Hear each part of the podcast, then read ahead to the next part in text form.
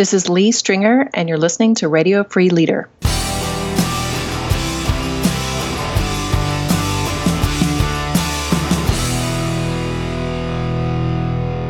Welcome to Radio Free Leader. I'm your host, David Burkus, best-selling author and recovering academic, and this is the show that tears down the wall between the ivory tower and the corner office. Each episode brings you an outstanding thinker to help you lead smarter by sharing insights from social science and practical applications for leadership, innovation, and strategy. Make sure you stay up to date with Radio Free Leader and get some great stuff we don't share on the show by joining our community. You can sign up on the show notes page for this episode at davidburkus.com slash 724 or text Radio Free to 33444. We'll even get you caught up with our Radio Free Leader Starter Kit. It's a collection of our most popular episodes sent right to your email inbox.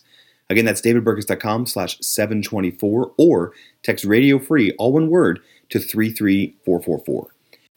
Today's episode features Leigh Stringer. Leigh is a unique breed. She blends a master's of architecture with a master's of business administration. She blends research and practice.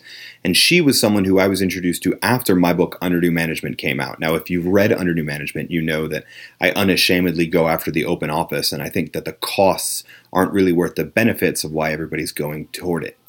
Leigh's written an entire book, it's forthcoming, called The Healthy Workplace, that is about how does workplace design and the other things that go in designing to designing the environment where we work, how does that actually affect how we work?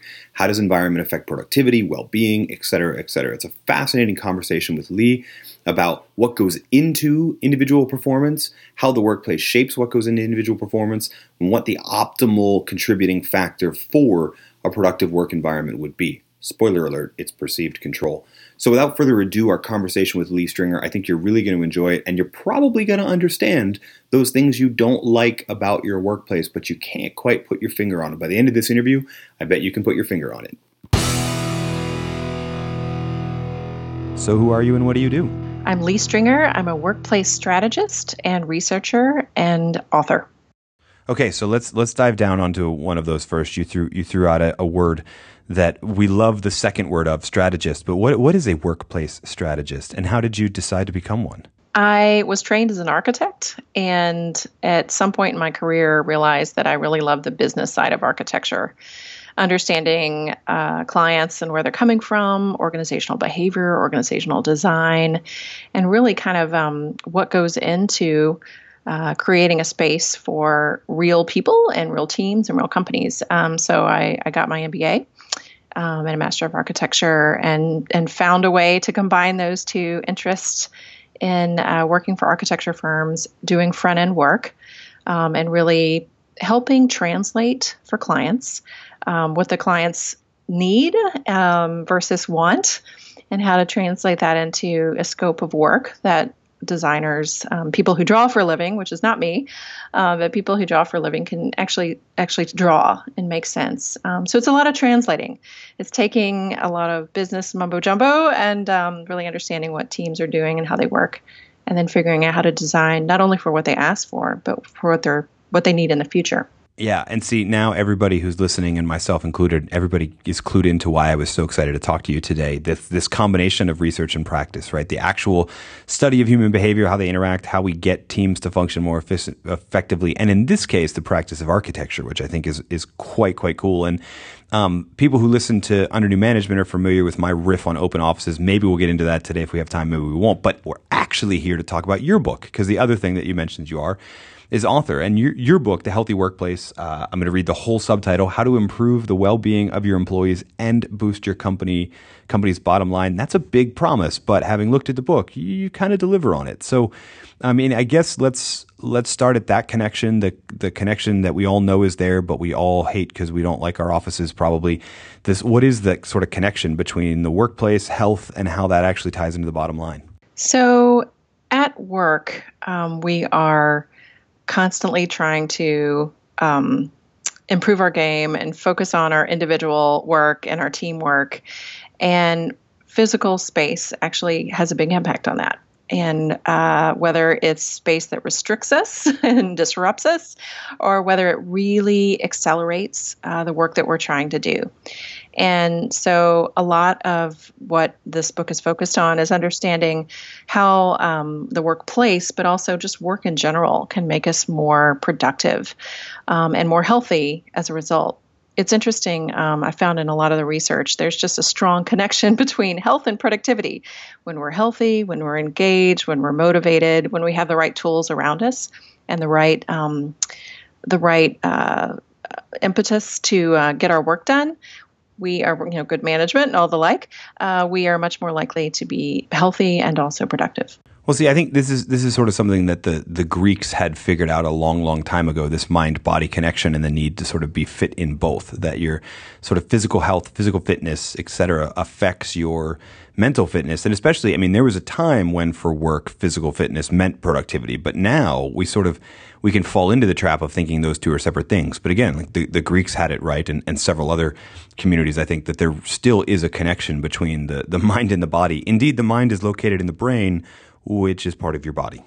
well, isn't it in some Asian languages the the mind and heart are the same, or you know, the mind and body are really connected? Same word. Oh, um, oh, totally. And and by the way, I I, I know I'm going to get a couple emails about saying the mind is located in the body from like clinical psychologists, et cetera. Go ahead, send me it. I know I'll deal with it. But yeah. well, and what's really one of the fun, fun parts of my research was um, going down to the Human Performance Institute in Orlando, which I write about a little bit. And um, this is basically people who make top athletes who shape them. It's it's sports scientists, nutritionists, and um, psychologists who get in there, get in the heads and hearts of our top athletes, top tennis players, and the like, and have really at the molecular molecular level really looked at um, a number of things, but um, mostly energy. And um, one of the things that they noticed is that um, you really need the emotional, mental, physical energy to get through the game. And those who really kept keep those energy levels up um, and can you know can kind of stabilize them over time are much more likely to become top players. And uh, so now they train the corporate world, business executives, uh, on how to take those same principles um, in terms of managing their energy, but also connecting their mind, body, emotion, spirit, um, and uh, and what they do.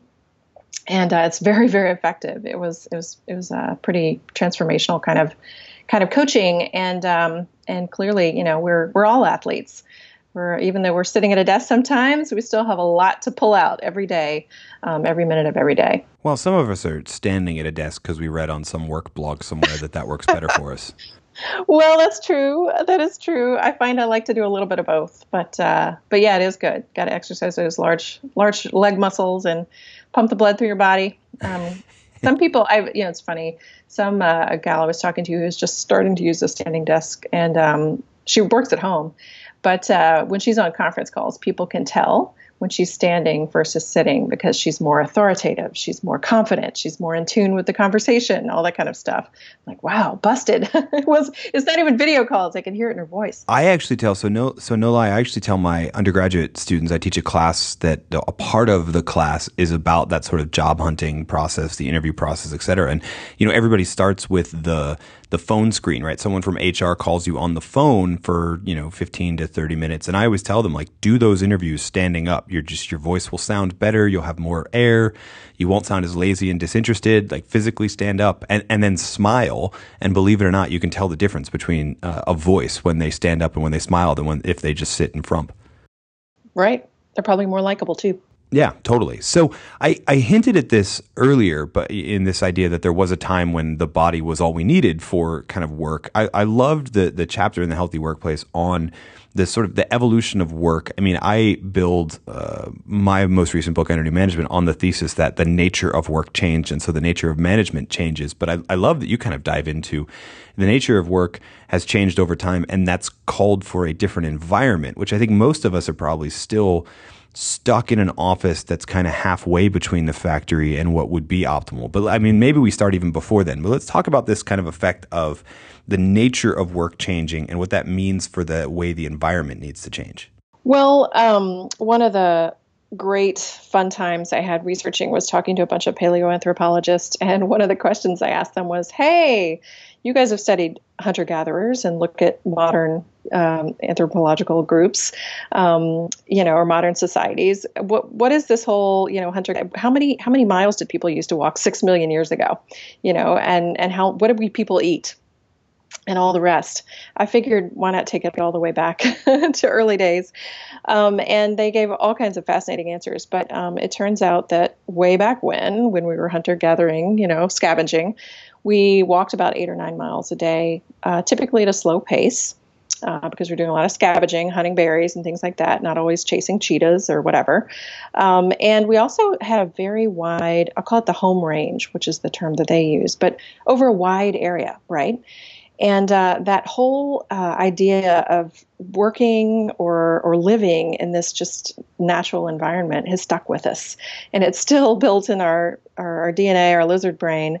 Uh, we continue to use that as a framework um, for how we relax. Um, there's an interesting, interesting study about it's called the savanna preference and people over over the last hundred years have been shown different images of nature and uh, different sorts of outdoor environments. And time and time again, they always choose the African savanna, which is fascinating. Whether you're from Japan or the United States, if you're five years old or 95, people tend to, to really like that particular environment which uh, makes psychologists very interested. They've they pontificated why, but a lot of it is that you can see a predator coming from far away. You know, you can hide under the bush or a tree, dappled hide under dappled light, which is also um, a really uh, psychologically a wonderful place. Um, a very restful state. Um, your mind gets into that restful state, and also, you know, there's water and views to to green things around you. And we've moved from there to farming. Uh, we've moved to farming to factories, and from factories into the office spaces that we know and love today, which look uh, maybe one step above cube farms. Um, large industrial buildings or skyscrapers that have really, really deep floor plates, and we pack people in. And it's gotten so distant from the way that we lived and worked, you know, millions of years ago and it really messes with us. It affects us psychologically, it affects our mobility, our ability to move around. Um, it affects what we eat because we're kind of trapped often, um, looking at vending food or some not so great cafeteria options kind of stuff. And, um, and all of it is impacting our creativity and our productivity as a result. So, I mean, I think one of the interesting things too is just how much, you know, we're into this sort of cubicle farm environment. But I think it's interesting, even the last 50 year shift. You know, we, we went from industrial work to knowledge work. And to some extent, be, maybe because that that knowledge work still relied on kind of paper and moving paper around, or, or what have you, we still sort of use that office, uh, the assembly line factory thing as the fundamental assumption of design for the office. But now we're kind of in a situation where I mean, really, if, if you think about it, and, and you sort of t- you know touch on this in various places throughout the book, you said it actually offline with, do you want to design a building from the outside in or the inside out? If you start with the person and you start with uh, what individual people and teams need, there's a, it would probably the optimal solution would probably look a lot different, would it not? It would. I always think, you know, I ask people to say, well, if you, what is the most productive um, place that you've worked? Um, it could be at home, it could be in a library, a you know, coffee shop. What does that look like? And um, and what is the most inspiring place that you've worked? It just really kept you going and got you excited um, about the work that you were doing. That kind of put you in a f- flow mindset, for lack of a better word. And it almost never is a cube farm. if anything, it's you know it's a beautiful reading room in a library. It's um, sitting outside in the park it's something probably other than a lot of these environments that unfortunately a lot of us work in. And um, and it's very it's more organic and less in straight lines. It's uh, probably a little more dirty and you know or a little more um, i don't know uh, lived in than these pristine, you know, harvest table, these white desks that you see row after row with the, you know, perfect little Apple screens lined up and, you know, a red wall in the back. I've seen so many, so many carbon copies of that done, um, even in the last, you know, five years or so. Because it's it's clean, it's easy, it's efficient. The square foot per person numbers are very low. Yeah, I was going to say it's cheap, which is probably mm-hmm. the main driver of it all. I mean, it looks fancy. It looks, you know, if you're a modernist designer, it looks lovely. In fact, your office at home might look like that, but for most folks, it doesn't. And so there's a real um, backlash, I think, and people are not coming into the office because they don't need to anymore. They're working at home or they're working at Starbucks or wherever, um, and you know they're they've been given this wonderful set of tools that that help them be mobile, and that is um, causing a lot of headache for a lot of real estate managers and and people who run businesses. Like, where are my people? Why are they not coming in every day? Uh, why do I not see them? And I see them online, but I don't see, and I see their deliverables, and that's nice but you know i sure miss the buzz. I sure miss the the camaraderie that we have as an organization. And that is slipping away for a lot of companies. You know i, I think it's interesting. I, I i didn't plan on talking about this but as you as you discussed it maybe your experience has been the same as mine. So i um about a year ago, a near where I am, a really cool co-working space opened up, and I have an office, right? In fact, you know, like I have one and a half offices because we're building a house that is a home office, but I still maintain that membership in the co-working space because like there are times where that's the best environment for me. And then as i as i traveled around and started talking about uh, my book in the open office chapter, I met so many people who were like, yeah, you know, I, they described me, or we'd be walking through their pristine office that you just described, and like, yeah, but I also have a, a membership at WeWork too, just in case I need to get away. Like it's it's this becoming this really common thing that we used to joke about the coffee shop being it, but in an age of co-working, like there's there's got to be a decent percentage of people who don't actually base their business in the co-working space. They're just trying to hide there from the company they actually work for. I'm sure that's true. I'm sure that's true. And this, this touches on something that, that you've written about, David, which is about choice. I think that um, there's all kinds of studies, all kinds of um, data out there that tell us that choice is good and having the ability to work in more than one spot is or even to sit to stand you know even if you have you're you're tethered to a piece of equipment or something your ability to move your body around a little bit um, and sit and you know organize your yourself and your work the way that you um, is best suited to what you need at the time. I think is really really important um, and and really good for your health. There's this oh my gosh, it's a great study um, by these guys Karasek and Theorell, who um, who basically uh, studied the Swedish population for 10 years. It was a huge epidemiological kind of study, and they looked at all these different job types and um, basically categorize them. I mean, everything from CEO to taxi driver to teacher to whatever. Um, and then basically had had um, individuals rank how much choice they felt they had in their job. And the more choice people had, no matter what their career path, uh, the less likely they were to have heart disease. And the less likely they were to um, suffer psychologically, so stress, which is even, I guess, more obvious than the heart disease part. Um, and of course, there's all kinds of productivity um, impacts to that as well. So there was less absenteeism and all kinds of markers that showed that you know not only is having choice good for your health, but it's good for uh, productivity and and good all around. I think um, unlimited choice is kind of scary and intimidating uh, and not a good idea.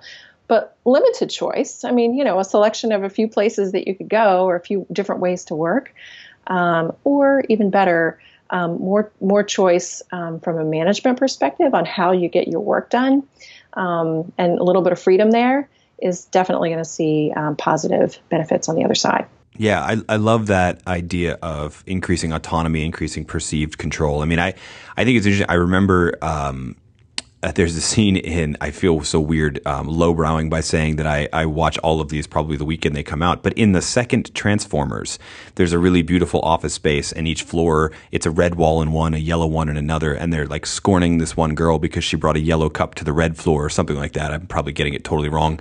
If that's the case, you can email me about that too. Um, but I'm probably getting. But it's the whole idea of like it's a beautiful office, but you have absolutely no choice. And I, I see the same thing in a variety of places where people are really really proud of the attractiveness of their office. But then like they get one picture frame with a picture of their family or their dog or, or whoever.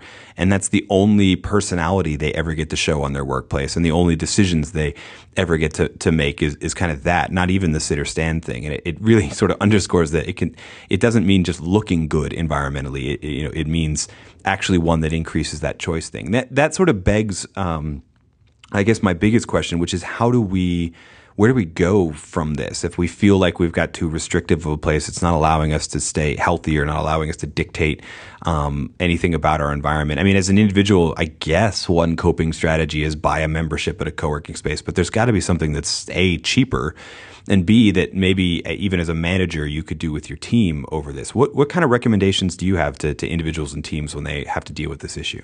Well, one of the big um, choices that we can all make is to move around more. Um, and so if it's if you're a manager, uh, starting to do it yourself and encouraging your team to take a walk with you uh, for your one-on-one meeting, you know, versus sit at a desk or do it in a, yet another, you know, conference room. Um, and uh, and those sorts of conversations are so much more rich. You know, when you're walking, talking, you're thinking about the future. You're getting, um, you know, your adrenaline's moving, your positive vibes are kind of happening, uh, endorphins kicking in, all that good stuff, and the conversations are typically better. Um, and that can happen. I work in a company with offices everywhere, and I'm on the phone a lot. But I will do walking meetings on the phone all the time, and take it outside um, whenever it makes sense to do so if it's possible. if you work in a place that allows you to get outside and um, and take a walk, there's always the mute button if it's a little too loud um, on a conference call. But I feel like uh, the getting outside has there's so much evidence around um, getting outside, particularly in the morning, which helps helps with your sleep later at night.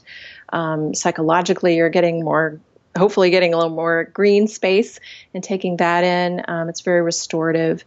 And they say, you know, these breaks, um, gosh, if you can design your whole day moving around, fantastic. But if you could take it every hour and a half or so, um, that's really good. I've talked to a number of behavioral psychologists who say that, um, environmental psychologists who say that basically every hour and a half, your brain needs to hit a reset button. And it's just like you're, you know, taking a class if a class goes on for two hours or if a meeting goes on for two hours, you know how your brain kind of hurts. You're like, God, I can't concentrate. We need to take a breather. And it's true that you you need to kind of absorb every about an hour and a half, hour and a half, absorb what you just learned or what you're just paying attention to. Um, so take a break um, and at you know at those points, walk around, go to the bathroom, get a cup of coffee, uh, go for a walk. Um, but use those opportunities for for movement. Um, there's also this issue of, of choice when it comes to um, choosing how, when, and where work happens. And that's really a conversation between the manager and their team. And if it's possible to have your team work in other ways, um, let them show you the ways that they might work in a different way, give them some choice, and um, just be really clear about the deliverables and expectations. Um, but I think management is having to manage virtually so much more now. Just being overt about expectations in a virtual world is a huge first step. And if people feel like they have a say in it, um, they're going to deliver. Yeah, yeah, those are really good, really good suggestions. And again, I, I like the idea, especially of giving people a say in in that whole process, right? So even if you can't, even if as a manager you can't you, know, you fight up and get them to actually change any sort of environmental thing. Just inviting people into a conversation about let's just as a team talk about how we want to do sort of our work helps with that perceived control piece uh, tremendously. So the the book again, The Healthy Workplace: How to Improve the Well-being of Your Employees and Boost Your Company's Bottom Line. Leigh, you know what's coming next because you uh, listen to the show, which is always awesome. Um, interviewing people who listen to it, so you know what's coming next. Our five questions for everyone, starting with one of my favorites. What's the best advice you've ever received? Well, I think for me, the best advice I've ever gotten was to not um, make assumptions about what clients need, to get in there and observe them firsthand. I think every time I've walked into an assignment where I assumed, you know, this is what somebody needs, whether it's their space, whether it's their workplace, whatever, um, you know, I've been wrong. I've been proved wrong. And a lot of that um, real discovery process and what reveals itself is the physical environment itself like walking around and seeing how people actually work and actually use their space and modifications they're making because their space is not so great are so telling nothing beats that sort of observation um, methodology. And I know IDEO and a lot of these um, companies, a lot of design firms are really into that because, as we know, in the built environment, it sends us so many signals. You know, what you see um, and what you can observe physically, you can really absorb so much more information than if you're just sitting behind a desk or behind a phone, you know, taking orders from someone or making assumptions. Hmm. Embed yourself. Embed hmm. yourself. That's good. What's an average day look like for you?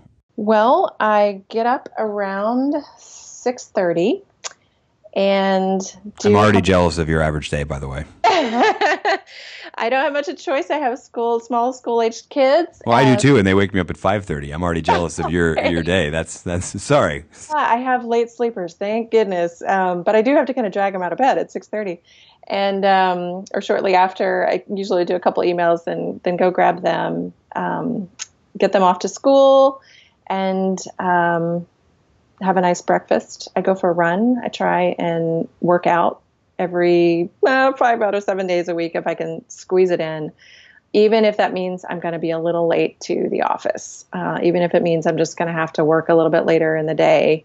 Um, I found that it just makes a huge, huge difference for me, um, not only in energy levels, but also just quality of sleep at night and then um, yeah, I'll I'll get any heavy heavy writing work done in the morning if I can swing it. Um, try to I try to push calls in the afternoon. Doesn't always work, um, but I try. And then in the afternoon, do all the kind of tactical stuff, block and tackle stuff that work requires, and um, calls and things like that. And then in the evening, um, we'll have dinner with our kids, and we try and take them to the park and get outdoors again as much as we can. It's rained in DC for the last 30 days straight, so um, it's been very nice to the last week or so to be actually to go outside and have it be you know warmer than 50 degrees. So, um, but that is something I'm, I'm always thinking about. You know how to integrate more more outdoor time. Um, I, I would love more of it if I could squeeze it in. What are you reading right now? Well, I'm reading a book called Addiction by Design I cannot remember the author, but it's about the design of casinos and how they are meticulously uh, put together to woo, woo people, draw them in, and scarily have them gamble as quickly as possible for as long as possible. Mostly at um, you know slot machine type thing, uh, type machines, but um, video gambling the like. It is fascinating. I'm really interested in how the physical environment will nudge behavior. So, what I'm trying to do with this book, anyway, is literally as I read it, reverse engineer it, figure out all right, casinos are finding ways to move people in these directions to go over to the casino area and sit for long periods of time. How can we use that to reverse it and get them out of the casino and actually have have folks uh, be productive in different ways. But um, it is fascinating. It's a fascinating read. It was a great recommendation from from a colleague recently. Hmm. What do you believe that most people don't? When I started writing The Healthy Workplace, I fortunately had a sabbatical, and uh, I had a summer sabbatical, which I'd never taken before. But it was a wonderful experiment for me to figure out how much productivity can I stuff into a day. Um, if I'm writing pretty solidly, how many hours a day can I write? And I found that more than six and a half, seven hours of heavy duty writing, that was it. I mean, I was complete toast after that. And in fact, even those hours, six seven hours, I'd have to split it up every hour, hour and a half. Um, even if I was taking calls or you know doing research or interviewing people, um, I, I realized that honestly, I've got about 30 hours a week that I am productive. And beyond that, I need my brain just needs to relax. Um, so after that, I started working 30 hours a week and uh, 32, something like that. Uh, just and have a day um, that sometimes I'll spread throughout the week. Sometimes it's on a Friday that I just give to myself, and um, that is time for writing and time for for me time. And it's been so valuable. And I don't think that I think a lot of people. I'm very lucky that I'm able to do that. I think, but I, I also find that uh, most of corporate America assumes that 60 hours a week is a very productive amount of time, and I, I find that to be absolutely untrue. Um, it's possible in the short term, but if you're in it for the long haul, it's very difficult. I think there there's some Scandinavian countries too are actually looking at the 30 hour week as kind of the ideal um, kind of work week, which I'm all for. Yeah, I was going to say, I think you actually answered the question, what do you believe that most people wish they believed? But that's fine. That that oh, works. Sorry. No, no, no, no. I'm just kidding. No, but I, no, I mean, like, I, I get you. I definitely don't think most people believe that. But gosh, I can't wait till we all do. Um, that was that was my point. so the final question: the title of the show is Radio Free Leader. In your view, what makes someone a leader? Someone who's not afraid to stand out in the skinny branches and try new things, and potentially fail. I mean, it really comes down to that for me. I've seen so many people who are responsible for leading people, but afraid themselves to take risks. And it's in the make, taking of risks that makes us as men and women that advances our civilization, and we need more of it. I like it. I like it a lot. So, the book again, The Healthy Workplace, the person again, Leigh Stringer. Leigh, where can people get a hold of you? LeighStringer.com. Oh, that's that's that's so that's awesome. you made it easy for us. So, so we'll have a link over to that. Uh, also, links to the book in the show notes. Um, in in the meantime, Leigh, thank you so much for joining us on Radio Free Leader. Oh, thanks for having me. It was a real pleasure, David.